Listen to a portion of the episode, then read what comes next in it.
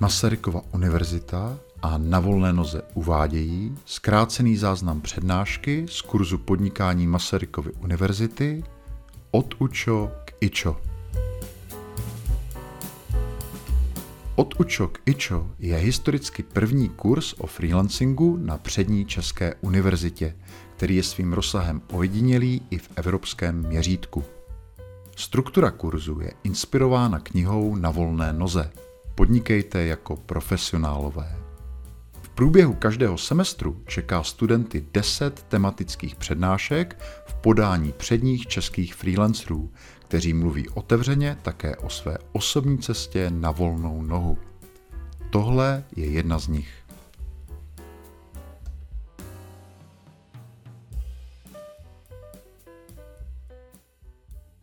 je to pro mě mimořádná příležitost vlastně se zapojit tady do tohle programu, protože si myslím, že to téma eh, v rámci českého vysokého školství chybí, nebo respektive ta podpora podnikání existuje, ale pomíjí prakticky freelancing, co by specifický druh podnikání. A právě o něm eh, bych dneska rád mluvil. Rád bych vám dal takový jako mm, dobrý úvod do freelancingu, abyste měli jasno, v čem se tady tenhle ten druh podnikání liší od jiných přístupů, jaké jsou ty rozdíly a zároveň uh, se pokusím dát mm, vám jako řadu nějakých praktických typů, které by se vám mohly hodit pro nějaké vyhodnocení toho, jestli tady tahle ta cesta by pro vás byla vhodná nebo ne. Byť třeba někteří z vás to zvažujete velmi vzdáleně, nebo to pro vás bude relevantní někdy v budoucnu, ale myslím si, že ty hlavní body, že by vám, že by vám mohly nějak utkvět v paměti a pomoci vám třeba v budoucnu, na nějakých kariérních křižovatkách, na kterých se možná ocitnete a že jich určitě bude spousta. Uh, ten, tu dnešní přednášku já, já jim rozdělím do takových jako dvou bloků. První se bude týkat freelancingu jako obecně podnikání na volné noze a potom to, to je vlastně takový jakoby podnikatelský pohled, řekněme. A potom uh, budu věnovat ještě poměrně dost prostoru i nějaké společenské roli, řekněme, nezávislých profesionálů, uh, což v kontextu podnikání na volné znamená, že se budeme bavit o dobrém méně, jak, jak v podstatě, jakou roli hraje nezávislý profesionál mm, v rámci oboru, v rámci společnosti a jak je mimořádně důležité vlastně tenhle ten aspekt jakoby mít na paměti, když jdete podnikat nebo když budete na volné noze. Takže v podstatě to, je, to, je, to je to, co bych dneska chtěl sdělit. Uh, začnu teda freelancingem. Uh, jak to vůbec definovat a proč to vůbec definovat, řeknu úplně na začátek jednoduše, že tady tenhle druh podnikání je velmi odlišný od, od těch ostatních a vlastně pro nás, jakožto podnikatele na volné noze, je dlouhodobě uh, úplně zásadně jako chápat tu rozdílnost, jo? protože jedna z častých chyb, která vlastně na volné noze jako vzniká, je, že mm, lidé, kteří jdou na volnou nohu a nejsou to moc informovaní, tak si přečtou nějakou knihu obecně o podnikání, nebo si přečtou něco o podnikání startupů nebo menších firm a snaží se to jako složitě nějak adaptovat na tu volnou nohu, byť ty situace jsou jiné a jako nejde jim to, že? protože o, o, obecně jako transponovat to podnikatelské know-how bez jako předchozí zkušenosti s podnikáním je jako velice obtížné, je tam obrovský prostor pro chyby. Takže, takže nejdřív začnu tím úvodem. Prvé řadě uh, bych chtěl vysvětlit jeden rozdíl, který se velice často zaměňuje i v médiích a vlastně jste na něj dost možná i narazili, a to je jakési kladení rovnítka mezi freelancery nebo nezávislé profesionály a eh, OSVČ a živnostníky. Jo? Uh, tady tahle ta rovnice vlastně neplatí ani z jedné strany a já bych chtěl vysvětlit proč. Uh, úplně jednoduše jde o to, že uh, freelancer uh, je jako neformální označení, které jako reflektuje určitý přístup k tomu, jak já vykonávám tu svou profesi, uh, ale vlastně neříká, jaká je ta konkrétní jako legální forma toho podnikání. To znamená, uh, mezi freelancery najdete lidi, kteří samozřejmě mají ten status OSVČ nebo, nebo živnostníka, ale jsou tam také lidé, kteří mají malé ezeročko a fakturují všechno na tuhle tu malou firmu, nebo to jsou lidé, kteří uh, jsou, uh, jakoby pracují na nějaké krátkodobé smlouvy, ať už jsou to smlouvy o dílo, nějaké dohody o provedení práce, nebo pracují přes nějakého zprostředkovatele, to může být řekněme nějaká agentura, nebo dokonce to může být nějaký jako specifický druh práce, kdy ten člověk uh, má jako krátkodobé nebo nějaké přechodné zaměstnanecké smlouvy, ale on sám sebe může vnímat jako nezávislého profesionála, pro kterého zrovna jako ta forma toho, jako toho smluvního závazku jako zaměstnaneckého je zrovna v té dané chvíli nejvýhodnější. Může se to týkat nějakých třeba specifických projektů v zahraničí, jako v zemích, uh, které jsou mimo vlastně Evropu třeba, řekněme, jo, s tím jsem se setkal. Uh, to znamená, že mezi freelancery jako takovými je spousta lidí, kteří nemají ten status OSVČ nebo živnostníka. A to samé platí vlastně i jako na opačné straně té rovnice, to znamená mezi živnostníky a OSVČ je spousta lidí, které bychom ani jako při nejlepší vůli nemohli nazvat nezávislými profesionály nebo freelancery. Proč? Uh, Třeba proto, že jsou to lidé, kteří mají relativně velké už to podnikání, to znamená mají třeba zaměstnance, někdy můžou mít i desítky zaměstnanců, jo? jsou takové případy. Eh, nebo to mohou být podnikatele, kteří na tom volném trhu rozhodně nevystupují jako jednotlivci, ale vlastně nad tou svojí živností nebo s tou svojí živností mají ještě nějakou značku a na tom trhu se prezentují jako, jako značka. To znamená, vy když s nimi na volném trhu přijdete do styku, tak vás ani nenapadne jako zkoumat, že za, zatím jeden člověk, protože vy to vnímáte zkrátka jako firmní biznis, jo? Ne, neskoumáte to pozadí. Eh, nebo může být eh, případ, eh, a ten je taky poměrně běžný, hlavně bych řekl ve světě, takzvaných misklasifikovaných profesionálů, což znamená, že ten člověk jako mm, jakoby má legálně to podnikání na, nějaké, na nějakou živnost, na nějaké ičo, takhle vlastně jako formálně je to evidováno, ale on sám má třeba jenom jednoho klienta velkého a v podstatě jako je závislý na něm, na tom chlebodárci a v podstatě ten vztah, byť teda jako navenek je deklarovaný jako nějaký podnikatelský, tak de facto je to vztah jako závislý. Jo? A proto, proto mluvíme, uh, cizině se tomu říká běžně jakoby misklasifikace uh, jo, zaměstnanců, kdy ten člověk by měl správně být asi evidovaný jako zaměstnanec, ale z různých důvodů je, má prostě ten status toho podnikatele. Ono to pak má samozřejmě jako větší či menší dopady do toho systému jako zdravotního, sociálního pojištění a tak dále. Tam já teď nebudu zabíhat. Jenom tím chci ilustrovat, uh, jak vlastně to rovnítko nefunguje, jo? že když prostě se řekne freelancer, tak by se vám automaticky nemělo vybavit OSVČ nebo živnostník, protože ta, ta rovnice je, je špatně, je to prostě nějaká používaná mediální zkratka, ale jako ne, nereflektuje tu realitu. Takže tím se vlastně dostávám k, jako ke kruciální otázce, kdo teda vlastně to ten freelancer nebo nezávislý profesionál je a tady se možná vlastně dostáváme k jednomu z hlavních důvodů, proč to téma jako v tom akademickém prostředí nebo v tom výzkumném prostředí je jako uchopené velmi málo. A ten důvod je ten, že ta definice je obrovsky problematická. To znamená, celosvětově neexistuje žádná univerzální definice freelancera nebo freelancingu. Opravdu, když začnete zkoumat to téma více dohloubky, tak zjistíte, že se ten pohled jako velmi liší mezi jednotlivými autory, mezi jednotlivými zeměmi. Já dám pár příkladů. Mm, hodně jako dominantní tady v tomhle je Amerika, která má poměrně jako velkou asociaci nezávislých profesionálů Freelancers Union. Ona je poměrně početná a snaží se zastupovat ty zájmy jakoby v nějakým jako, s nějakým jako politickým přesahem, snaží se podporovat z nich nějakých zákonů a tak dál. To znamená, že tam je jakoby poměrně silná motivace v tom, jako reprezentovat co nejvíc lidí, aby, aby to mělo nějakou politickou váhu. A e, to znamená, že, nebo jedním z důsledků tady tohohle, tady té incentivy je, že oni pracují jako s velmi, velmi širokou definicí freelancera. To znamená, když se podíváte na e, jako průzkumy Freelancers Union, oni se dlouho vycházeli pod názvem Freelancing in America. Dneska už to dělá jenom Upwork, který byl dříve partnerem Freelancers Union tady tomhletom a jmenuje se to uh, Freelance Forward.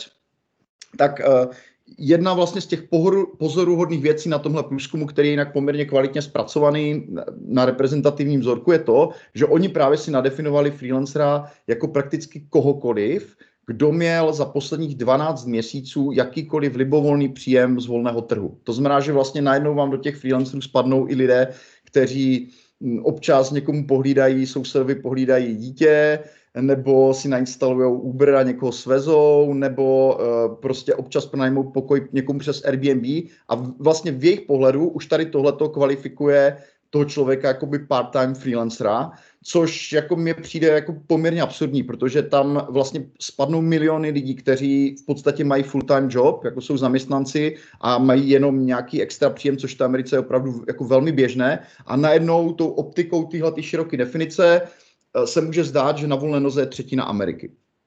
Uh, v Británii, kde existuje jako podobná organizace IPSI, IPSE, tak ta používá mnohem konzervativnější definici. Ta už říká, že jako freelancery nebo počítá za freelancery lidi, kteří jsou na volné noze, na volném trhu jako s nějakou už jako kvalifikací. Znamená, že to nejsou jenom ti přívídělkáři, ale už to jsou nějací jako kvalifikovaní odborníci a najednou ten, ten, ten výskyt vlastně těch freelancerů v té populaci je mnohem nižší. Je to, řekněme, je to řekněme pár procent, jo? rozhodně to není třetina. Uh, já osobně se přikláním jako někde, uh, někde mezi, spíš jako k té konzervativnější definici a to čistě na základě pragmatické zkušenosti, protože vidím, že člověk, který je na volné noze jako naplno a vnímá se jako podnikatel, tak řeší úplně, ale úplně jiné věci, než člověk, který si občas někde jakoby přivydělá a rozhodně by to nenazýval podnikáním. Jo? To znamená, že z mého pohledu, ať už se budeme bavit o freelancerech, kteří jsou jako naplno na volné noze, zma, ne, nevykonávají nějakou jinou práci, nejsou zaměstnaní a tak dál, nebo lidé, kteří jsou sice částečně na volné noze, ale už to začínají vnímat jako podnikání, eh, tak tady je velký rozdíl oproti právě lidem, kteří, kteří pro které je to jenom drobný přívídělek.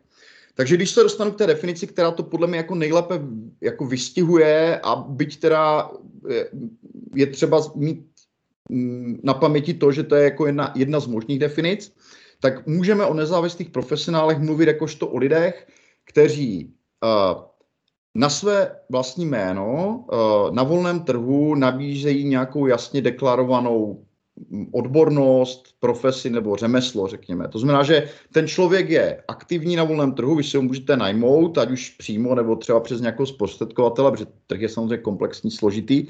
Mm, a uh, je vám jasné, že ten člověk, že to je osoba, že to není jako firma nebo nějaká prostě firmní entita a zároveň je vám jasné, že on jako deklaruje, že něčemu rozumí, něco umí. To znamená, je buď překladatel, tlumočník, eh, eh, vývojář, může to být konzultant, může to být nějaký terapeut, může to být třeba i lékař, eh, může to být řemeslník. Jo, je, to, je to zkrátka člověk, který je podnikatel a s nějakou odborností na tom, na tom trhu je aktivní. Tady bych možná zase uh, se dostal trošku víc k tomu, že bych se na ten na celý ten fenomén podíval trochu uh, jako z různých úhlů pohledu a pokusil se je pro vás co nejlépe nadefinovat, ať máte, nějakou, ať, má, ať máte lepší představu, takže, takže teďka bude následovat pár takových jako nějakých kratších odboček. Uh, takže definici, definici máme za sebou, jak vypadá typický nezávislý profesionál, to znamená člověk, který na volné noze podniká. Tak jak už jsem řekl, je to typický odborník. Uh, velice často jsou tam lidé, kteří pracují primárně hlavou nebo, nebo na počítači, to znamená, uh, jako v angličtině se tomuhle říká knowledge workers, pracující hlavou, Jinými slovy, jsou to lidé, kteří možná budou mít velmi blízko k vám. Jo? My, když jsme dělali před lety 2015, jsme dělali jako větší průzkum mezi českými freelancery tady v Česku, tak nás vlastně i docela překvapilo, když jsme se podívali na naše vlastní členy, kteří jsou registrováni na volné, na volné CZ, jak obrovské je vlastně procento našich členů, co mají vysokoškolský titul, ale i v tom průzkumu vlastně byl ten výskyt jako vysoce nadprůměrný oproti běžné populaci. To znamená, tohle je poměrně charakteristický rys, že to jsou lidé, kteří mají nějaké znalosti, často mají nějaké odborné vzdělání, nějakou kvalifikaci a v určité fázi si vyhodnotí, že pro ně ta, to podnikání na volné noze je zajímavá jako kariérní cesta, kariérní volba. Uh, dost často obsluhují freelancery jako menší portfolio klientů, to znamená jednotky, pak pár desítek ročně, řekněme, takový typický rozsah, řekněme. Logicky teda působí často v oborech zalidněných freelancery, to znamená, tam jsou obory jako jsou webové technologie, sociální sítě, IT, design a veškeré kreativní činnosti, marketing a obchod, vzdělávání, psaní a texty, to je velmi běžné, jazykové služby, podpora podnikání, služby osobního rozvoje, ale patří tam tedy, byť okrajově, ale patří i stavebnictví, řemesla, případně pronajímání nějakého majetku, eh, ať už jsme se bavili třeba o, o těch eh, Airbnb bytech nebo nějakých nemovitostech, prostě majetek. Uh, dost často je ten, je ten freelancing v téhle podobě koncentrovaný kolem velkých měst, kolem aglomerací. Rozhodně to platí pro Česko, uh, kde mm, jakoby mimo jiné z toho našeho průzkumu vyšlo, že poměrně hodně těch respondentů žije v Praze a nebo nějakém širším okolí, případně kolem Brna, v okolí Ostravy. Jo, ty, ty větší města jsou zkrátka nějakým způsobem uh, jako dobré podhoubí právě pro, pro tu práci na volné noze. Uh, platí to ale třeba i pro země jako je Velká Británie, kde velká, velká koncentrace uh, freelancerů uh, v okolí, ne v té londýnské aglomeraci. Uh, co je taky typické pro freelancery, že rozjíždějí podnikání vlastně bez cizích peněz, uh, to znamená nepotřebují nějaký jako velký peněžní kapitál nebo nějaký velký majetek. Dost často jim stačí to, co mají, počítač, mobil, nějaký prostor pro práci, mají nějaké úspory nebo rezervu, nebo je třeba trochu podpoří rodina v tom rozjezdu, ale zkrátka to podnikání jako takovým tím konvenčním pohledem jako nepatří mezi ty kapitálově náročné. Tak, uh, takže to je, to je jako takový typický nezávislý profesionál, jak byste si ho mohli představit. A teďka bych se dostal k dalšímu nějakému uh, rozlišovacímu rysu a tím je uh, ten osobní kapitál jako takový. Jo. Já už jsem vlastně zmínil, že to podnikání je postavené do značné míry na, na tom, co ti lidé umí, co dovedou, na těch dovednostech, uh, ale Uh, patří tam i další věci, jako mohou být jako různé certifikace nebo nějaká povolení tu práci vůbec vykonávat. Jo? Některé profese jsou poměrně regulované. Uh, patří tam další osobní aspekty toho člověka, to znamená to, jaké má jako další dovednosti, jak je třeba schopen komunikovat, uh, jak je schopen řekněme psát, zpracovávat jako my myšlenky, patří tam vlastně i jeho reputace. Ta reputace je zase něco, já můžu mít ze svého předchozího působení nějaké renomé, nějaké dobré jméno, se kterým do toho podnikání jdu a v tom podnikání buď můžu to dobré jméno jako dále zúročit a mm, vlastně rozšířit, anebo nebudu podnikat korektně, budu podnikat úspěšně a to, to ta reputace vlastně kapitálu, který přijdu jo, tím podnikáním. To znamená, uh, patří tam uh, jakoby spousta těch osobních aspektů, které my obecně nejsme schopni úplně jako vyčíslit, ale jsou atributem toho člověka, řekněme. Jo? Jinými slovy, ten, tohle podnikání na volné noze je jakoby plně soustředěno jakoby kolem té osoby. Jo? Jinými slovy, uh, bez toho profesionála, bez toho nezávislého profesionála by to podnikání v podstatě jako nedávalo smysl. Možná by vůbec neexistovalo. To ovšem vůbec neznamená, že by to podnikání bylo jak, jako nějakým způsobem jako izolované, protože e, naopak e, tohle je jako jeden z velmi častých omylů o podnikání na volné noze, že jako na volné noze je člověk jakýsi jako kůl v plotě a nějak tak jako nějaký renegát, jo, e, proudí tím volným trhem a prostě vyhledává klienty, jak to vůbec není. Naopak, čím je úspěšnější freelancer, tak tím většinou sehranější je ten tým lidí, kteří ho v tom podporují. To znamená, pravděpodobně bude mít jako nějakého účetního, daňového poradce, možná člověka, kterým pomáhá s IT, možná člověka, eh, který mu, hm, který mu dělá nějakou virtuální asistenci nebo, nebo, nebo osobního asistenta, bude tam možná grafik, se kterým spolupracuje, možná tam budou další nějací juniorní kolegové, kteří dokáží uh, vzít část té práce za něj. Jinými slovy, uh, je to sice soustředěno kolem té osoby, ale vlastně není tam jenom ta vrstva jako osobní, jako moje znalosti, moje dovednosti, to, kdo já jsem, ale je tam, jsou tam i mé sociální vazby, které mi umožňují vlastně to podnikání jako dělat, dělat lépe, s větším dosahem, s větší profesionalitou.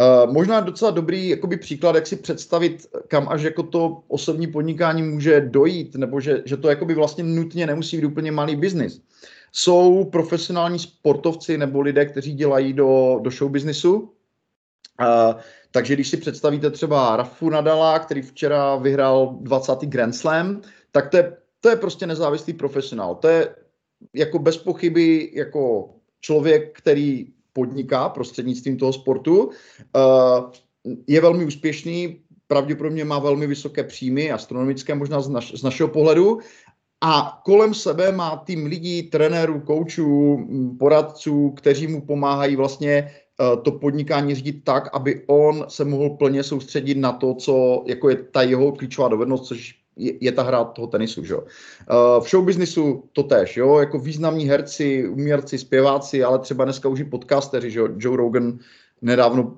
podepsal exkluzivní smlouvu se Spotify na odhadovaných 100 milionů dolarů? Za, za to, že to bude streamovat přes tu jejich platformu. Jo? To znamená taky, bez něj by tady tenhle ten biznis, bydě podporovaný řadou dalších jednotlivců, bez pochyby, prostě nemohl fungovat, nemohl by existovat. Takže o tomhle mluvím, že to podnikání je soustředěno kolem té os- osoby, ale to nutně neznamená, že má malý dosah nebo že je nějakým způsobem bezvýznamné. Naopak, jako jsou právě známy tyhle ty případy, kdy, kdy jednotlivec uh, může mít jako obrovský vliv, ať už na ten obor nebo na společnost jako celek. Uh, další aspekt, který, který uh, bych řekl, je dobré mít na paměti, když se budeme bavit o podnikání na volné noze, je to, že uh, a je to velmi častá chyba také, jo? Že, a, a myslím si, že to je jeden z těch důsledků toho, že mm, to odborné vzdělávání nebo to odborné školství třeba nevěnuje tom, tomu podnikání jako tolik té prvořadé pozornosti. Uh, velice často se setkávám s tím, že člověk, odborník, jde na volnou nohu a uh, odborně je na tom velmi dobře, to znamená, prakticky je to člověk, který je jako který nemá žádné nějaké zásadní nedostatky v té, v, tom, v té odborné stránce věci, ale má poměrně zásadní nedostatky v té podnikatelské stránce věci. To znamená, je to člověk, který třeba uh, si neumí správně stanovit cenu, pracuje třeba pod cenou, nebo má velice slabé nějaké vyjednávací dovednosti, takže jako ve vyjednávání se často nechá zatlačit do nějakých jako nevýhodných pozic, nebo třeba je velice slabý jako v, v, v řízení toho svého času, nedokáže dodržet termíny, uh, je nespolehlivý, tom ještě dneska bude trošku řeč, nebo nedokáže vůbec jako řídit a kontrolovat své finance, co by podnikatel. To znamená, že dobrý si uvědomit, že to podnikání na volné noze se skládá ze dvou autonomních oblastí a to z něj mimo jiné dělá jakoby poměrně těžkou jako disciplínu, že vy na jednu stranu budete chtít být jako špičkoví odborníci, kteří jsou uznávaní na volné noze jako pro tu danou profesi nebo pro tu danou odbornost, ale na druhou stranu vy potřebujete mít i jako poměrně pokročilé podnikatelské dovednosti, které postupem let zlepšujete právě za tím účelem, abyste jako potlačovali rizika a aby jako ideálně jako bylo to vaše podnikání udržitelné a prosperující. To znamená, aby ho nezastavili nějaké problémy, které se postupem let vyskytnou. To je jako nevyhnutelné. Jo? Pokud se budeme dívat na kariéry úspěšných nezávislých profesionálů, ať už u nás nebo ve světě, tak eh, se nebavíme o letech, bavíme se o desítkách let, jo? bavíme se mm, o lidech, kteří jsou často aktivní i jako ve věku, který je pro běžné zaměstnance v podstatě důchodový jo? a oni pořád jako nějakým způsobem fungují. A když se na to podívám optikou takhle dlouhého časového období, tak tam nevyhnutelně přijdou situace, kdy, kdy ten člověk jakoby potřebuje uh, mít vybudované rezervy a potřebuje to podnikání mít nastavené tak, aby jako ustálo i větší otřesy, řekněme, protože prostě přijdou. Mimochodem, jeden z nich právě prožíváme, že celá tady tahle situace kolem koronaviru a vlastně úplně masivní intervence do toho podnikatelského prostředí, ať už m, mm, ze strany té epidemie nebo státu, který se snaží jako nastavovat nějaké, uh, nějaké omezení, aby, aby se zpomalil vlastně průchod té epidemie, tak uh, tohle ovlivňuje podnikatele dost zásadně. Uh, teďka, když, uh, když se podívám trošku dál, jak si to podnikání na volné noze stojí uh, ve srovnání jako s jinými přístupy, tak dá se říct, že podnikání na volné noze je vlastně ten úplně nejjednodušší přístup vlastně k výkonu práce nebo výkonu podnikání, jaký známe. To znamená, skoro všechno je tady nějak jako redukováno na nějaké jako rozumné minimum a v podstatě pro nás je důležité vědět, že tahle ta relativní jednoduchost, ale zároveň neznamená, že by bylo jako jednoduché a snadné v nějakém absolutním slova, slova smyslu. To znamená, ano, je to jednodušší, než eh, řídit firmu se 100 zaměstnanci nebo, nebo být eh, CEO nadnárodní nějaké, mm, nějaké společnosti, ale pořád je to podnikání, které eh, jakoby postupem času může být jako relativně komplexní. Ono je to trošku zrádné, protože jako ta zkušenost ukazuje, že vlastně začít na volné noze je jako opravdu velice snadné. Jo? Je to dané tím, že uh, spousta freelancerů začíná ne prostřednictvím nějakého jako sofistikovaného podnikatelského plánu, záměru, ale spíše formou nějakých bokovek, kdy při zaměstnání nebo při studiu si jako začínají zkoušet v tom svém oboru nějaké placené projekty, Eh, a získávají nějakou zpětnou vazbu od eh, klientů, od eh, těch zadavatelů, od těch spolupracovníků a na základě té zpětné vazby se postupem času třeba utvrzují v tom záměru, jo, tohle mi baví, tohle bych chtěl na volné noze dělat, je to velice zajímavý příjem, mimo jiné může být o dost zajímavější než nějaké studentské brigády, řekněme. Takže vlastně ten člověk se do toho postupně jako postupem času dostává víc a víc.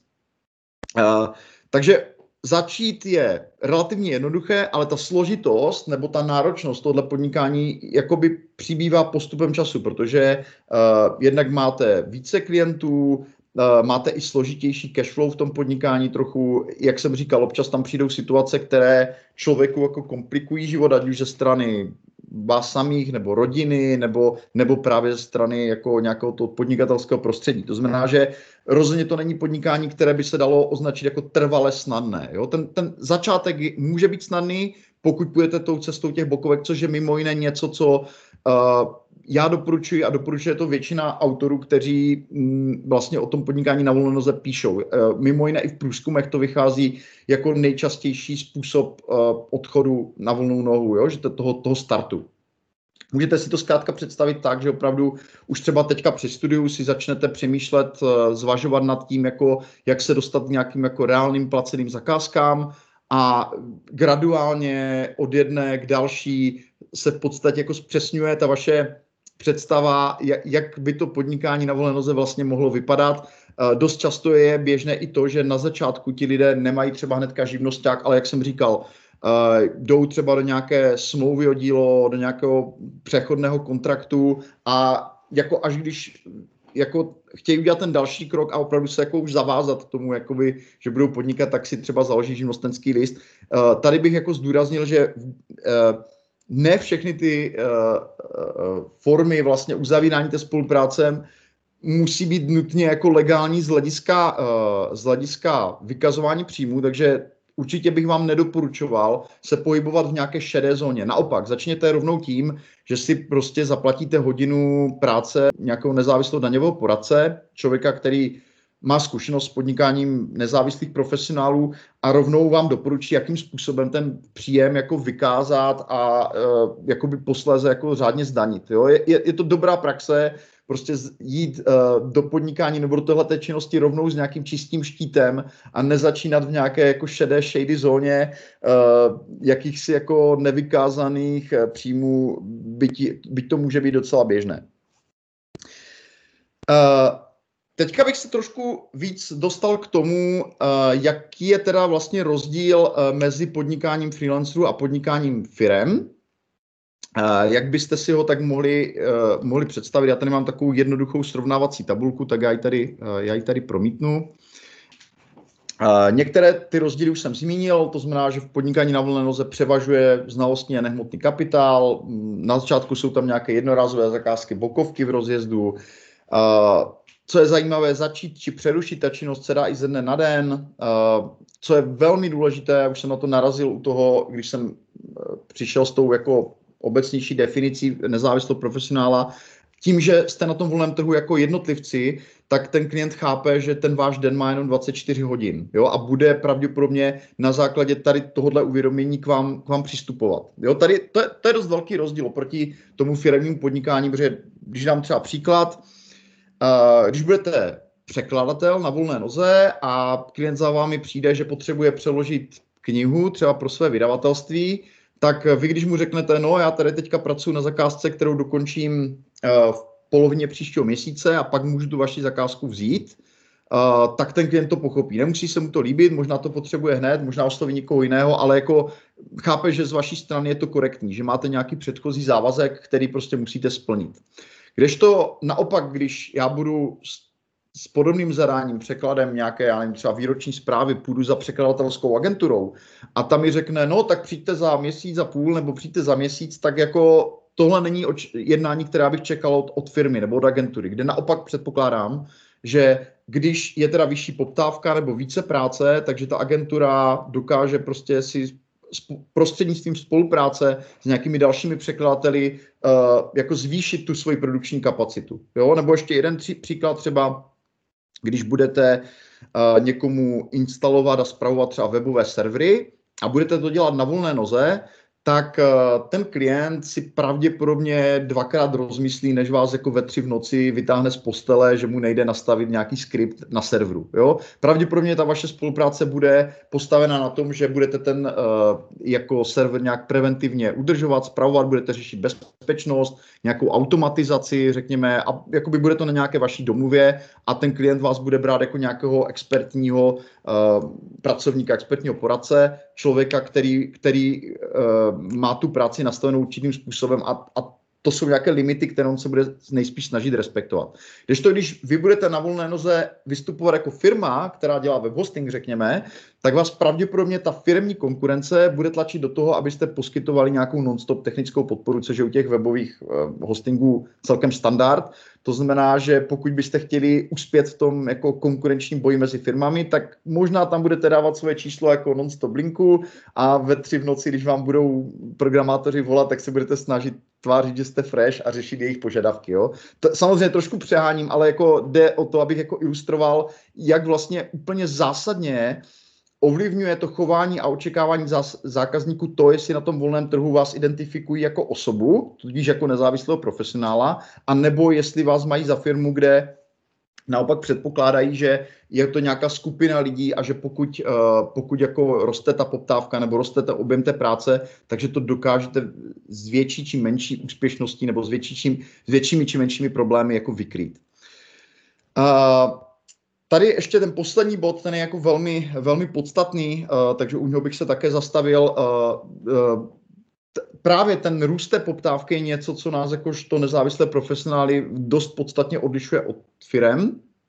V tom smyslu, že uh, já jakožto nezávislý profesionál mám jenom těch 24 hodin denně, eh, nemůžu se rozkrájet, nemůžu se nafouknout, ano, můžu mít nějaké pomocníky, kteří za mě odvedou nějakou, řekněme, méně kvalifikovanou práci nebo kteří mi budou s něčím pomáhat, ale dost dobře nemohu jako tu svoji produkční kapacitu uh, zvětšovat do nekonečna. Takže co je typické u nezávislých profesionálů, že když uh, poprvé jako jdete podnikat a poprvé narazíte na nějakou mez svých možností, tak se pravděpodobně zamyslíte nad svojí osobní produktivitou, jo? že uh, možná budete trávit méně času na sociálních sítích, po kavárnách a budete se snažit si ten den prostě poskládat tak, ať uděláte co nejvíce té placené produktivní práce. A je to správné řešení.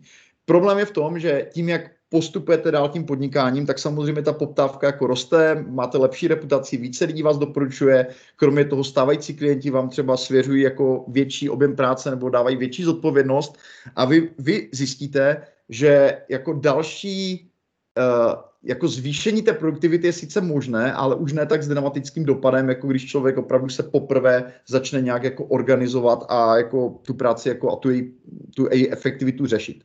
To znamená, že vás to do, dovede do bodu, kdy máte na výběr. Buď uh, budete uh, podstatě se snažit navýšit tu svoji kapacitu, přijmete nějakého dalšího kolegu nebo si tu práci s někým podělíte a byť si to možná v té chvíli ještě neuvědomujete, ale tohle už je nějaký lehký krok směrem k tomu firmnímu stylu podnikání. Protože pokud ten váš tým se nějakým způsobem ustálí, tak vy pravděpodobně nebudete chtít být v roli člověka, který jako sice má ty klienty a rozděluje práci, ale zároveň se stává jakousi jako komunikační ústřednou, když před něho všechno proudí. Vy budete nejspíš chtít, ať ti kolegové toho týmu kole, mohou komunikovat třeba i přímo s tím klientem a protože jeden má e-mail na seznamu, jeden je vzhůru jenom od 11 dál a tak dál, mají různé návyky pracovní, tak vy se budete snažit tomu dát nějakou jako jednotnou kulturu, domluvit se na nějakých pravidlech té komunikace, na nějaké kultuře vlastně té práce.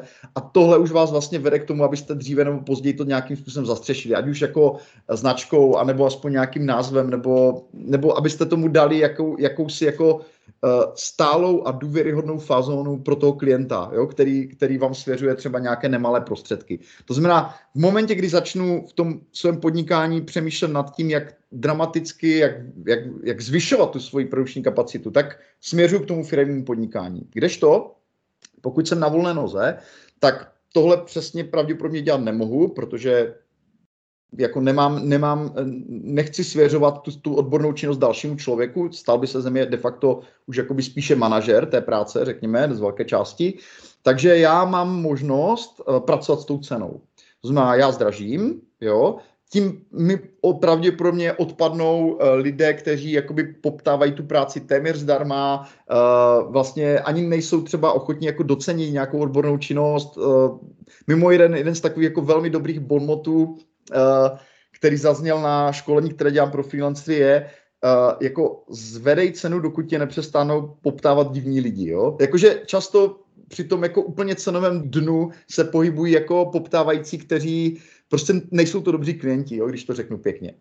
Uh, to znamená, že vy začnete zvedat jako tu cenu a tím se začíná jakoby měnit charakter té práce, protože jedna, která možná část klientů nebo poptávajících odpadne, ti stávající klienti nejspíš neutečou, když to uděláte dobře, protože oni jsou, si pravděpodobně jsou i vědomi, jo, že jako začátečníci jako prodáváte tu práci docela levně, to znamená, oni si jenom začnou trošku jako jinak vyhodnocovat tu hodnotu té vaší práce, možná vám začnou svěřovat nějaké úkoly, kde ta vaše odbornost jakoby jim přináší jako největší jako hodnotu, eh, na nějaké prostě jednodušší práce si třeba najdou někoho jiného. A to vlastně, vlastně chcete. Vy chcete dělat tu odbornou práci, která je dobře placená. Eh, samozřejmě to, tam je jako další zpětná vazba a ta spočívá v tom, že uh, já budu v momentě, když zvýším výrazně cenu, tak zvyšuji i očekávání uh, těch klientů. Jo? Úplně jinou kvalitu práce očekávám od překladatele, který si účtuje 800 korun za stranu, než od studenta, který si účtuje 150. Jo? To, to je asi jako, jako zřejmé, jo? Není, není třeba vysvětlovat. To znamená, že vlastně v momentě, kdy já zvyšuju tu cenu, tak já zvyšuju ta očekávání a protože mým zájmem, jakožto podnikatel, jakožto profesionála, je dostat těm zvýšeným očekáváním. To znamená prostě udržet si tu jako zvyšující se životní úroveň, kterou prostřednictvím toho příjmu získávám, tak já mám samozřejmě jako enormní zájem na tom se dále zlepšovat, profesionalizovat, vzdělávat. Jinými slovy, já si tou vyšší cenou jakoby pletu na sebe takový byč, který mi jako neustále nutí do toho, abych jako tu, tu hodnotu, kterou pro ty klienty vytvářím a tu celkovou profesionalitu, kterou pro ně představuju, měl co nejvyšší.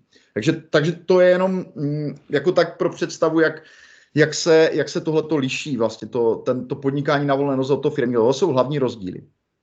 Uh, Nicméně je tady ještě jeden, eh, který jsem nezmínil a který, eh, který si taky zaslouží zvláštní komentář.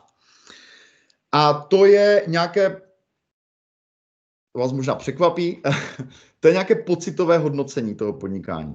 Eh, když já se bavím s freelancery běžně na nějakých našich akcích nebo s klienty, jo, kterým konzultuju biznis, tak u freelancerů je úplně běžné, že ten člověk má nějaký pocit z toho, co dělá, uh, že ho ta práce baví, naplňuje, nebo že má nějakou klienta, se kterým si nerozumí, nebo že ho to táhne k určitému typu uh, projektů nebo k určitému typu klientů. A tenhle ten pocit, byť ten člověk sám jej nedokáže někdy úplně přesně pojmenovat, tak on už na základě tohohle pocitu může dělat nějaká rozhodnutí. Jo, to je, to, tohle je naprosto fantastická věc, protože to znamená, že vy se jakožto podnikatele na volné noze nemusíte nikomu zodpovídat, nemusíte to představovat a vysvětlovat bordu, akcionářům, zaměstnancům, komukoliv, že se skutečně můžete rozhodovat na základě nějakého vnitřního pocitu nebo nějakého vnitřního volání. A tohle se pravděpodobně podepisuje velmi na tom, že ve veškerých průzkumech vykazují freelanceri jako obrovskou míru spokojenosti a jako nějaké štěstí s tím vlastním podnikáním. Jo? Samozřejmě i tuhle tu informaci je třeba brát jako s rezervou, protože eh, těch, kteří jako na volné noze šťastní nebyli a odešli z volné nohy, tak těch už se samozřejmě většinou nikdo neptá. Že jo? Jo, takže uh, uh, jako u lidí, kteří na volné noze zůstávají, tak to, že mohou vlastně reflektovat ten vnitřní pocit, je něco, co zřejmě přispívá k té jejich spokojenosti, ale není to jako zárukou nějakou úspěchu, jo? abych, abych tohle to jako zdůraznil. Uh, to, když máte firmu, která podniká, tak uh, ta firma je nějaký jako skupinový projekt. Jo? Tam mm, je pravděpodobně, když čím je větší ta firma, tak samozřejmě tím složitější to je, že máte vlastníka, máte management, eh, máte lidi, kteří jsou stálí zaměstnanci, eh, máte lidi, kteří jsou nějací brigádníci nebo, nebo pomáhají třeba jenom. U těch větších firm do toho, do toho chce mluvit třeba i veřejnost nebo, nebo místní samozpráva. Jo? A jinými slovy, eh, ve firmě se musí všichni tihleti lidé shodnout, všichni mají nějaké svoje pocity, jak by to podnikání mělo vypadat, kam by mělo směřovat, ale jako ty pocity můžou být dost protichudné. Jo? Člověk, jako, který dělá někde u pásu, bude vždycky tu firmu vnímat jinak než jako generální ředitel. Jo? To je jako nevinutelné. A uh, byť teda existují jako samozřejmě pokusy v rámci moderního managementu jako tyhle pohledy zblížit, tak uh, stále si myslím, že jako to firmní podnikání je z tohoto logického důvodu naprosto dominantně ovládáno nějakou řečí čísel. Jo, že prostě aby byl ten firmní dialog jako vůbec možný, tak se ti lidé shodnou na nějakých jakoby metrikách, na nějakých jako výkonnostních ukazatelích, uh, které sledují a které jsou jakoby podstatou toho firmního dialogu. To znamená, že, nevím, typický příklad, já nevím, Škodovka může dosáhnout rekordního zisku, a prostě hned se ozvou obor, odbory a řeknou, jo, tak my na základě tady tohohle ukazatele bychom chtěli vyjednat jako zvýšení mest. A je to jako férový argument, jo, prostě takhle se ten firmní dialog jako velmi často vede a uh, to firemní řízení je obrovsky jako protchnuté tou řetí čísel, jo? což je právě něco, co na volné noze můžeme dělat a já to jako mimo jiné doporučuji, k tomu se ještě hnedka dostanu. Uh, ale jakoby my tam máme ještě ten luxus, že právě jakoby můžeme následovat nějaké svoje jakoby vnitřní pohnutky, které někdy může být i docela dost těžké popsat. Jo? Uh, je to velmi typické třeba u kreativních profesionálů. Uh, když se vlastně na tohle podívám, jako na, na tu roli těch pocitů, tak ona je jako velmi významná. Já tady zase nazdílím jeden slide. Uh, uh, tady tohle to jsou uh, jako takové typické, uh, typické věci, které uh, lidé uvádějí na volné noze jako hlavní klady a zápory uh, podnikání. Uh, to znamená, na jedné straně jsou to jako fantastické věci, to jsou jako ty hodnoty jako flexibilita, svoboda, dělám, co mě baví, jsem svým pánem, mám nezávislost, pracuji na sebe, což mimochodem znamená teda, že z děl, které dneska vytvořím, mohu profitovat jako dále do budoucna. Na druhou stranu jsou tam jako výkyvy příjmů, ztráta hranic mezi prací a soukromí, nezastupitelnost, nejistota, stres, hledání klientů, to je problém hlavně ze začátku, on není zase tak, zas tak nezvladatelný, ale začátečníkům se to jak často jeví. A teďka vlastně, uh, když se na to podíváte, tak vlastně spousta těch věcí je vlastně pocitová. Výkyvy příjmu je nějaký pocitový problém, jo? že prostě najednou, když jsem byl zaměstnanec, nebo já jsem teda nebyl, ale, ale když je člověk zaměstnanec, tak prostě má nějaký stabilní příjem a může si podle toho nastavit život. Na volné noze jako zažíváte jako poměrně velké výkyvy, já o tom budu mluvit uh, o to, u toho dalšího tématu, který mám za pár týdnů o finančním sebeřízení, fakt velký problém pro spoustu freelancerů. A ztráta hranic mezi prací a soukromí taky, jo, nejistota a stres. A teď, když se na to člověk podívá, tak vlastně na tom je krásně vidět, že uh, ty pocity vlastně nehrajou jako jednoznačně pozitivní roli. Oni hrajou i dost negativní roli. Jo? To znamená, že jako typicky, když člověk začíná, tak jako převažují hodně ty jako pozitivní pocity. Jo? To, je, to je jako přirozené. Jo? Jdete do toho s nějakým jako nadšením a je to, je to správně jako v podstatě. Jo? Ale uh, je, je dobrý počítat s tím, že když budete na volné noze 10, 20, 30 let, tak tam nevyhnutelně přijdou jako období, kdy vlastně ty negativní pocity a vlastně jakoby nějaké problémy, které jako můžou mít různou příčinu, jako dočasně převládnou. Jo. A uh, tohle to já vnímám jako jeden jako z nejsilnějších argumentů pro to, proč i freelancer by měl své podnikání budovat jako velice, velice systematicky a jako robustně oproti jako různým zdrojům rizik. To znamená mít rezervy, myslet na krizové scénáře, dělat nějakou prevenci rizik, prostě počítat s tím, že ne vždycky mi bude 25 nebo 30 budu na vrcholu sil a že můžou přijít období, kdy prostě člověk řeší v rodinné, zdravotní problémy a tak dále. A jak říkám, jako u nějakém jako dlouhodobém časovém horizontu tohleto prostě freelanceri řeší. Abych tady tenhle ten, tuhleto, tenhle ten první blok uzavřel, Uh, tak uh, tady jenom jakoby menší doporučení, na co se zaměřit, uh, když začínáte, co je jako nějaká, co jsou nějaké složky toho úspěchu. Já, já teda ne, jako se nesnažím jako úspěch nějak definovat uh, jakoby pro každého a navždy, to, tomu se jako uh, vždycky vyhýbám. Eh, na druhou stranu, pokud jako pro člověka to podnikání je větší sázka, třeba živí rodinu, nebo prostě je to pro něho nějaká jako těžší kariérní volba, tak je dobré si aspoň pro ty, řekněme, první dva roky, pokud jsem prvou podnikatel, stanovit nějaké věci, na které se zaměřit. Já, já tady jako dávám jeden z těch příkladů v knize, kterou dostanete mojí tak tam je těch jakoby modelů nebo pohledů na úspěch ještě o dost víc, jako citovaných od, od jiných autorů, ale tohle mi dává smysl třeba v českém kontextu. Uh, jednak vydržet, protože ten rozjezd může být jako dost pozvolný a člověk tam má nějaké slepé uličky, pokusit se během těch prvních dvou let nadefinovat i dobře, co je ta odbornost, vlastně co si budou teda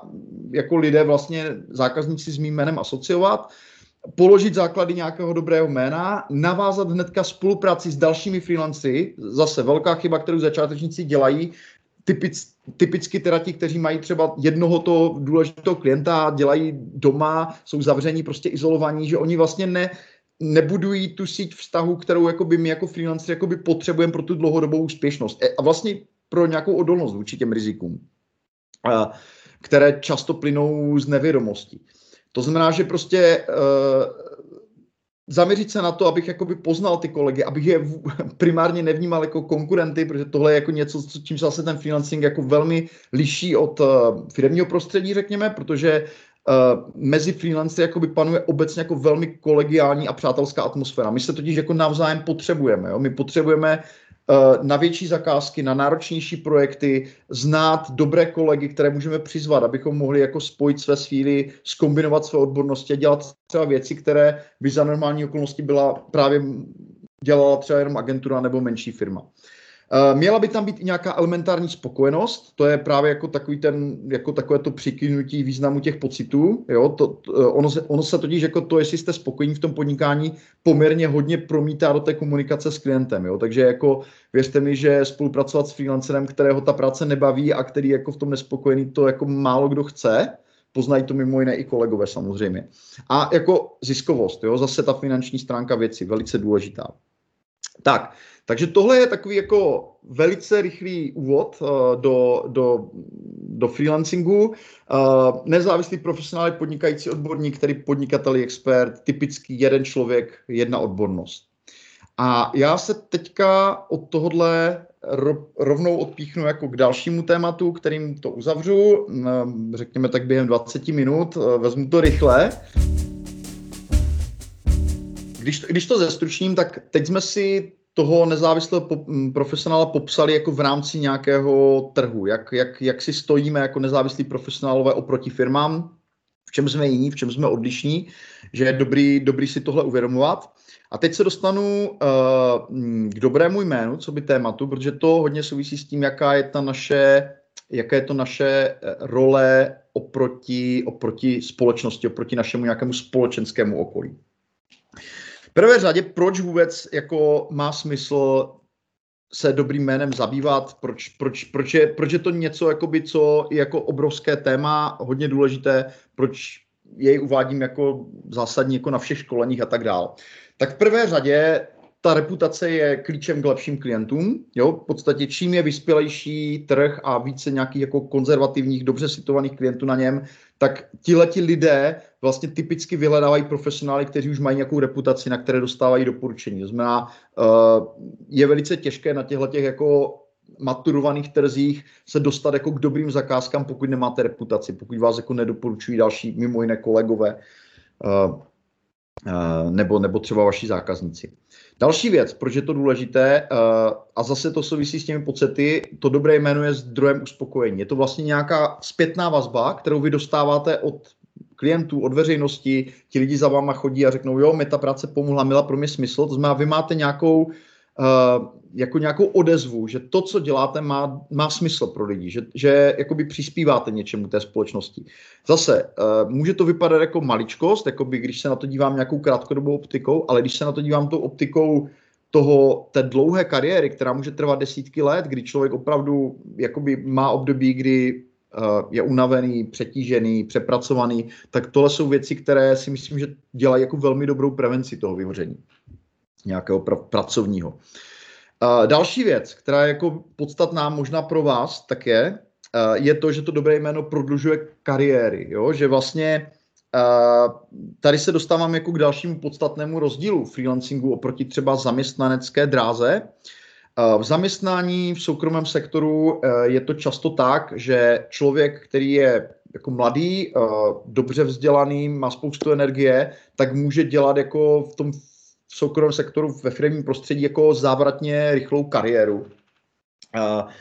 ta firma se snaží tyhle ty lidi vyhledávat a využít jejich možností na maximum. Dneska máme i jako um, dobu, kdy je poměrně dost CEO spod 30 jo, lidí, kteří uh, v tomhle mladém věku vedou poměrně velké společnosti. Uh, na druhou stranu, uh, ta firmní konkurence mezi těmi zaměstnanci vede k tomu, že uh, ta kariéra jako vrcholí relativně brzy. Jo? Může to být mezi 40. a 50. rokem věku. Pokud máte ve své rodině nebo ve svém okolí třeba někoho, komu je přes 50, nemá nějakou špičkovou nedostatkovou kvalifikaci, tak možná i víte, že pro toho člověka, když přijde o práci, tak je mnohem těžší jako najít jako dobré, dobré zaměstnání, protože najednou tam někde se to láme a ta jako hodnota pro toho zaměstnavatele je, je nižší než toho mladého člověka, který ještě nevyhořel, je plný energie, nemá rodinu, není, není nemocný, prostě může do toho dát všechno. Jo? To znamená, že obecně bych řekl, že uh, jako ten start v tom firmním sektoru je pro mladé lidi i trochu jednodušší, a to mimo jiné proto, že na rozdíl od nás jako freelancerů nemusí řešit to podnikání. Vy tam jdete na nějakou pozici, ta firma má nějaký servis, spousta jiných lidí tam dělá svoji odbornost a vy se můžete zaměřit na tu jednu věc, ve které jste, jste vzdělání, ve které jste dobří a která, která vás baví. Takže takže jako ta dynamika je jako rychlý, eh, rychlý start, prudký, ale potom jakoby relativně, relativně eh, dřívější třeba útlum, řekněme, té kariéry. Mimochodem jsou společnosti, které to tak mají nastavené programově, takže mají nějaký odchodový věk, jako kdy musí ten člověk třeba z pozice manažera odejít může třeba pro tu firmu nadále dělat externě jako konzultant, ale už tam není jako zaměstnanec. Jo? Je to zase dané, dané tím, že aby se nějak jako střídalo to vedení, aby tam prostě nedech, aby se tam neza, nezabetonovalo pár lidí, jo? Kteří, kteří tu firmu řídí, byť jsou třeba dobří, ať, ať se to prostě nějakým způsobem obměňuje. Jako je, je to docela běžná politika u, jako u západních firm, řekněme. Uh, další věc, uh, kterou tady bych doplnil teda, že uh, zase jako ve zkratce, uh, na volné noze ta dynamika je dost odlišná a to je, to je jako to, proč říkám, že dobré jméno prodlužuje kariéry na volné noze, protože vy začínáte velmi pozvolná, na začátku nemáte dobré klienty, neumíte podnikat, musíte řešit spoustu věcí a proto vlastně ten nájezd toho podnikání na volné noze a toho dobrého jména je jako velmi pozvolný. Jo? Není výjimkou, že člověk jako dosáhne nějaké větší uznávanosti, známosti po pěti, po deseti letech, co na té volné noze je. Hodně to souvisí s tím, jak dynamický je ten vlastní obor.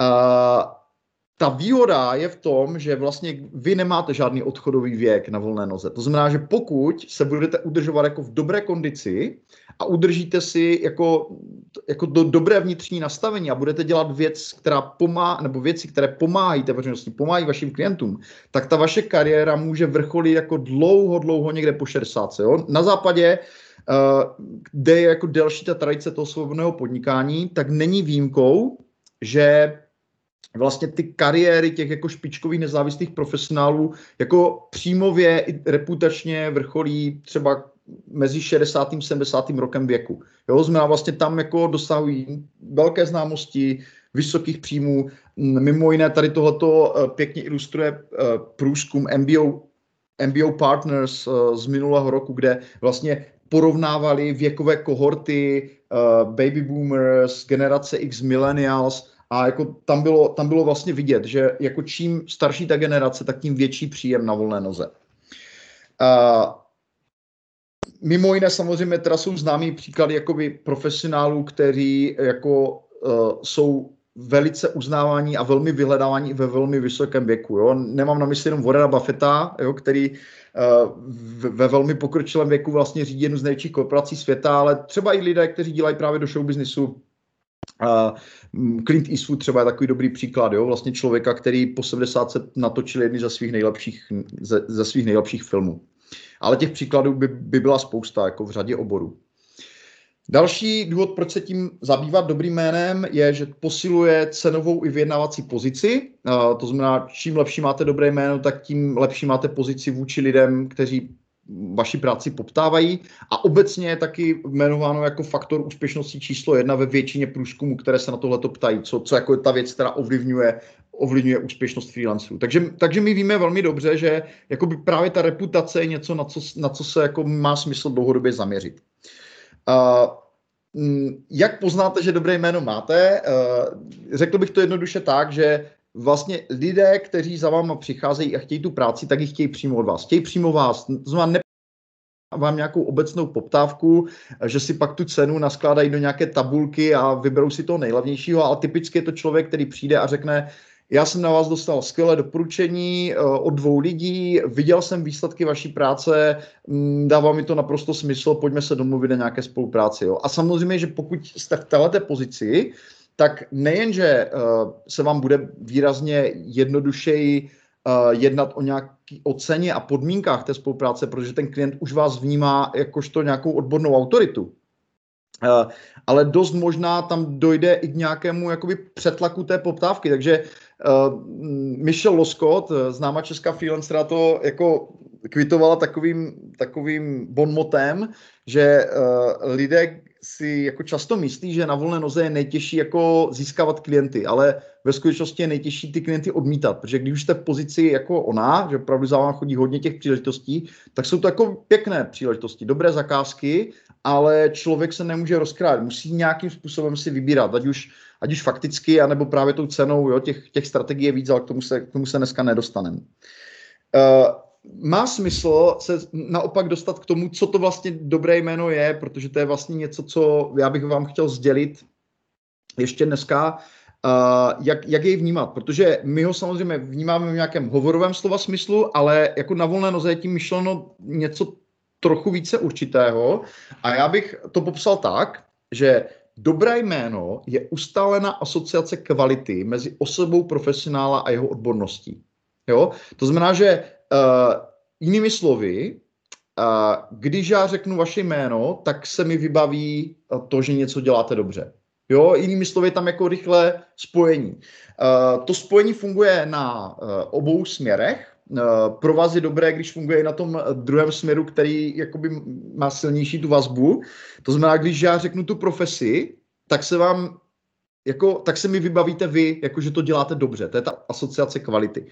Uh, to znamená, já nevím, dobře se, to, dobře se to ukazuje třeba, když řeknu jako nejlepší moderátor, tak pravděpodobně, aniž byste chtěli, tak vám vyskočí nějaká ta top of mind uh, osoba, kterou vy považujete za nejlepšího moderátora. Ať už to bude Martin Veselovský nebo, nebo Marek Geben, někdo, někoho takového tam mít budete.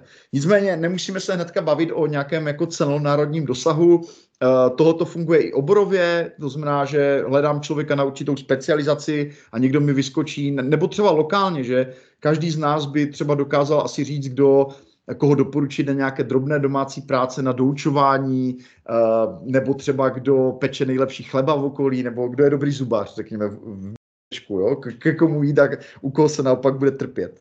Eh, to znamená, že je tam jakoby nějaká přímá, přímá asociace a tahle ta asociace je něco, co je ve vašem jako eminentním zájmu, aby, aby vzniklo. Jo? To znamená, ono to samozřejmě vyžaduje uh, jako abyste uh, vy sami měli jasno v tom, co ta odbornost je a abyste tu práci dělali dobře, uh, abyste pečovali o své klienty a abyste to dělali dostatečně dlouho. Jo? Protože uh, to dobré jméno není jako žádný jakoby marketing, nebo to není nějaký jako marketingový fenomén. Ono dost často jako dochází k záměně mezi Eh, dobrým jménem a osobní značkou. Jo? A to, to je jako velmi častý omyl. Dobré jméno je fenomén, který je starý jako lidstvo samo. Jo? Lidé se od jak živa bavili o jiných lidech, kdo je na co dobrý, kdo je nebezpečný, kdo krade, kdo je skvělý řemeslník, kdo dokáže něco vyrobit, s kým se dobře jedná, eh, kdo lže, jo, to znamená, jakoby my jsme se vždycky bavili o jiných lidech a to není jako nic, jako žádný novodobý fenomén, jo, když to osobní branding je spíše jakoby snaha jakoby pozměnit tu veřejnou image prostřednictvím nějakých marketingových technik. Opět to tu nebudu rozvádět,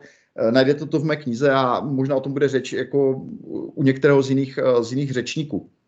Každopádně já bych tady vlastně chtěl zdůraznit to, že uh, je důležité pro vás, uh, aby vy sami jste měli jasno v té odbornosti a abyste se dlouhodobě snažili vlastně se jí držet, protože pokud tu odbornost změníte, tak to dobré jméno se jako nepřenáší jako automaticky dál, jo.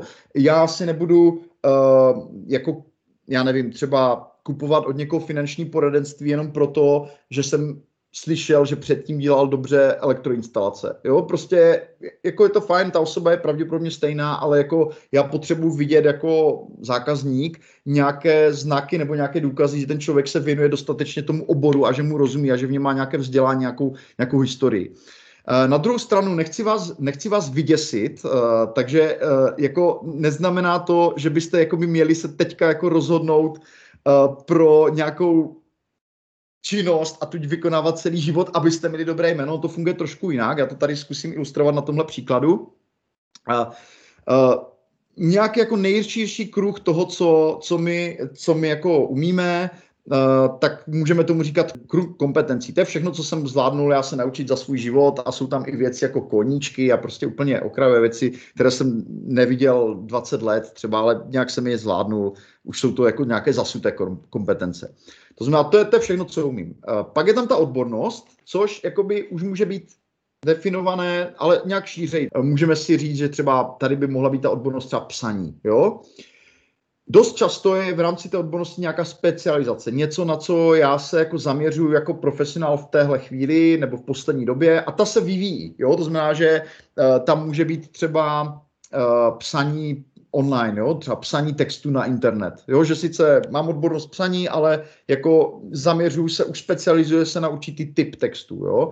A dost často v rámci té specializace je ještě něco, čemu říkáme jádro podnikání a to je jako nějaká ta typická služba, eh, kterou já prodávám a kterou se snažím, kterou se snažím dodat těm zákazníkům a to může být třeba, nevím, psání příspěvku na sociálních sítích, jo, tady v tomhle kontextu. Znamená něco, co už jako uh, vyloženě mám nabalíčkované, naceněné a typicky, typicky to dělám. Uh, tak, to, to znamená, že vlastně jakoby pro vás je dobré, když se držíte té hlavní odbornosti, ale to vám samozřejmě dává obrovský prostor pro nějaké manevrování v rámci té specializace, kam se můžete jakoby dále profesně vyvíjet. Jo? E, neříkám, že je nemožné změnit hlavní odbornost v průběhu kariéry, sem tam se, sem tam se s tím setkávám, někdy to dává smysl z hlediska Uh, nějakého jako vnitřního volání nebo nějakého vnitřního posunu toho člověka. Nicméně, kdybych se jako na to díval jako čistě tou podnikatelskou optikou, tak je to jako riskantní krok. Jo? Musí člověk počítat s tím, že často začíná o něco vyšším věku, v o něco komplikovanější situaci, úplně od znovu a někdy to vyjde, ale dost často to taky nevíde a já se s tím jako běžně setkávám, takže i proto tady o tom trochu mluvím. Uh, Teďka trošku přeskočím nějaké techniky budování dobrého jména, protože to je spíš jakoby relevantní pro lidi, kteří už na volné noze jsou a jakoby potřebují, aby to dobré jméno jako se šířilo, což někdy může znamenat to, že když moje práce není vidět, je třeba zasutá v nějakých projektech, dělám jenom pro pár klientů za rok třeba, jo, tak se můžu pokusit to dobré jméno jako posílit tím, že třeba mám nějakou osvětovou činnost, přednáším a tak dále. Jo. Ale jak říkám, pokročím trošku dál. Pár věcí, u kterých bych rád skončil a pak už dáme prostor diskuzi. A uh, to je vlastně to, jako jak mm, jak jakoby přistupovat uh, vlastně k tomu budování dobrého jména jakoby ještě po nějaké technické stránce. Uh, a tam bych řekl, že uh,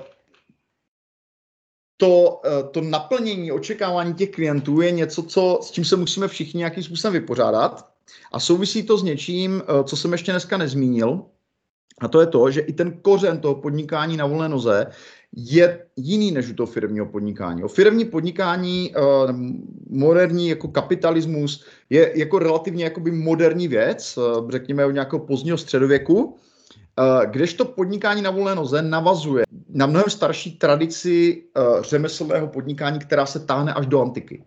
Jo, to znamená, že vlastně my jakoby reprezentujeme určitý jakoby přístup jako k naplňování jakoby potřeb těch zákazníků a tenhle ten, ta očekávání, která, která se jako k nezávislým profesionálům vážou, se jako táhnou jako strašně daleko do minulosti. To znamená, když to řeknu eh, jednoduše, to, co je dneska důležité pro úspěch vás na volné noze ve 21. století, se nějak zásadně jako dramaticky jako neliší od nějakého řemeslníka od někde ve starém Římě, řekněme, v období nějaké v období nějakého římského míru, řekněme, na přelomu letopočtu. Ten řemeslník uh, musel dělat stejně dobrou práci, aby nesklamal důvěru svých klientů, musel se zlepšovat v těch technikách, které, které používal, aby jako tu práci dělal efektivně a rychle, uh, musel mít, umět dobře si spočítat a nastavit cenu, musel umět jako vyjednávat s tím klientem, uh, musel umět jako stejně dobře řídit uh, své pomocníky a dobře si je vybrat, aby s nimi neměl problémy, aby naopak jako pomáhali vlastně tomu jeho podnikání musel uh, nějakým způsobem jakoby pečovat uh, o zázemí svého, nějaký odpočinek. To znamená, tohle jsou všechno věci, které se nějakým jako zásadním způsobem nezměnily a uh, výsledkem toho je, že my všichni, byť už si to jako nějak uvědomujeme nebo ne, tak máme jakési jako kulturně dané očekávání, jak by se měl chovat špičkový nezávislý profesionál. Možná nechci vám rozhodně dávat žádné úkoly, ale možná tohle je jakoby námět pro nějakou vlastní úvahu, jako zamyslet se, co ve vaší mysli, ať už vlivem nějakých knih, které jste přečetli, filmů, které jste viděli, co vlastně, jako, jak by se měl chovat jako špičkový nezávislý profesionál, jaké má, jaké má mít atributy. A pravděpodobně zjistíte, že máte jako tu představu poměrně konkrétní, že tam jsou věci jako by poctivost, dochvilnost, důslednost, odbornost, jo, you name it. To znamená, uh, tohle je něco, co my jakožto nezávislí profesionálové nezměníme. Je to prostě nějaký trvalý jako kulturně daný obtisk jako v myslích našich zákazníků a my se s tím musíme nějakým způsobem poměřit, my se s tím musíme nějak vyrovnat. Já, já jako já nezměním jako, jako jedinec prostě nějaké 2000 let nějaký, nějaké kulturní evoluce. Jo? Znamená, já musím vědět a znát, jaká ta očekávání jsou a já musím jako jim dostat. Uh, zní to složitě, na druhou stranu jenom takový jakoby uh, úplně, to už bude teda úplně pos, úplný závěr. Uh, dá, se, dá se to zjednodušit, jo? Uh, možná je to námět na nějakou jako další přednášku, uh, poměrně dlouho, ale uh, dá se říct, že ten zákazník očekává v principu dvě věci. Uh, odbornost, Jo, to je, to je to, co se váže k tomu vašemu jako jménu, něco, co prostě on hledá, nějakou, nějakou, specific, nějakou specifickou dovednost a, a očekává spolehlivost. On očekává spolehlivost jak v explicitní rovině, to znamená, že vy dodržíte to, co slíbíte, Jo, to znamená, uh, ať už do, jako tu kvalitu, kterou jste slíbili, nebo termín, uh, prostě, že se k něčemu zavážíte a to, to dodržíte. Ale očekává také uh, spolehlivost, nebo on se na vás spolehá i v nějaké implicitní rovině, to znamená ve věcech, které nejsou vyřčeny, ale které právě jsou dané tou jeho jako kulturně danou představou. A to jsou věci jako třeba mlčenlivost, jako je náležitá pečlivost. Jo? Když klient si vás pozve do firmy a začne vám vyprávět, jak to tam funguje, nebo vy tam jakoby jste jako ve pozici nějakého externisty a časem pochopíte, jak, jaké jsou vztahy v té firmě, tak vy aniž byste měli ve smlouvě jako nutně napsanou mlčenivost nebo jste měli podepsané nějaké NDAčko, tak ten klient se automaticky spolehá na to, že vy nebudete chodit po světě a jako vytrubovat, jak to tam chodí v té firmě, jaké jsou tam vztahy a tak. On implicitně předpokládá vaši profesionalitu a mlčenlivost. A těchto těch jako očekávání, které jsou spojené vlastně s tou rolí toho nezávislého profesionála je poměrně dost, a blbé teda je, jako to je, to je jedna z těch těžkých věcí na podnikání na volné noze, že to je trošku oborově dané a že to málo kdy je někde jako jasně sepsané, jasně nadefinované. My se musíme vlastně těm implicitním očekáváním dobrat právě tím, že uvažujeme o svých zákaznicích, že se bavíme s kolegy, že čteme, že se zabýváme tím oborem a dříve nebo později dojdeme jako k nějaké jako určité představě, že opravdu nepomíme nic zásadního a jako díky tomu ti naši klienti dosahují jako, nebo dostávají nejen tu spolehlivost jako v tom, co slíbíme, ale že vlastně dostávají i to profesionální chování, které je jako vychází z toho, že my opravdu chápeme, jaká ta jejich představa je. Mohl bych tady strávit jako hodně dlouho tím, jak, eh, jak budovat spolehlivost, protože být spolehlivý není vůbec nic jednoduchého, je to vlastně poměrně komplexní uh, problém, ale myslím, že zůstanu dneska tady u tohohle, u tohohle závěru a už bych dal spíš prostor diskuzi. To podstatné jsem řekl. Když to skrnu, uh, dvě nejdůležitější věc, věci vlastně z dnešního úvodu. Uh, první je vlastně uvědomit si, že freelancing je jako velmi svébytný uh, přístup podnikání, že freelancer je jako nezávislý profesionál, člověk, který na volném trhu na své jméno nabízí nějakou odbornost, dovednost nebo řemeslo a že já bych měl k tomu podnikání takhle přistupovat, jako vybírat si know-how, které je k němu relevantní a znát ty rozlišnosti, protože to země pravděpodobně udělá jako z větší pravděpodobností úspěšného freelancera, a druhá věc, uvědomit si, že uh, tu dlouhodobou úspěšnost a hlavně jako s nějakým jako velmi dlouhodobým kariérním výhledem dělá to, že si vybudují dobré jméno. Díky tomu ta práce bude chodit za mnou a já ji nebudu muset složitě jako někde hledat a někde schánět. Jo? To, je, to je mnohem výhodnější pozice pro vás. A v konečném důsledku uvědomit si, že jako na volné noze mám-li mít to dobré jméno, takže se musím nějak jako vyrovnat s nějakou a priori danou představou, které, kterou klienti mají o tom, jak by se měl profesionál a té pokud možno dostat. Takže to je, to je za mě vše.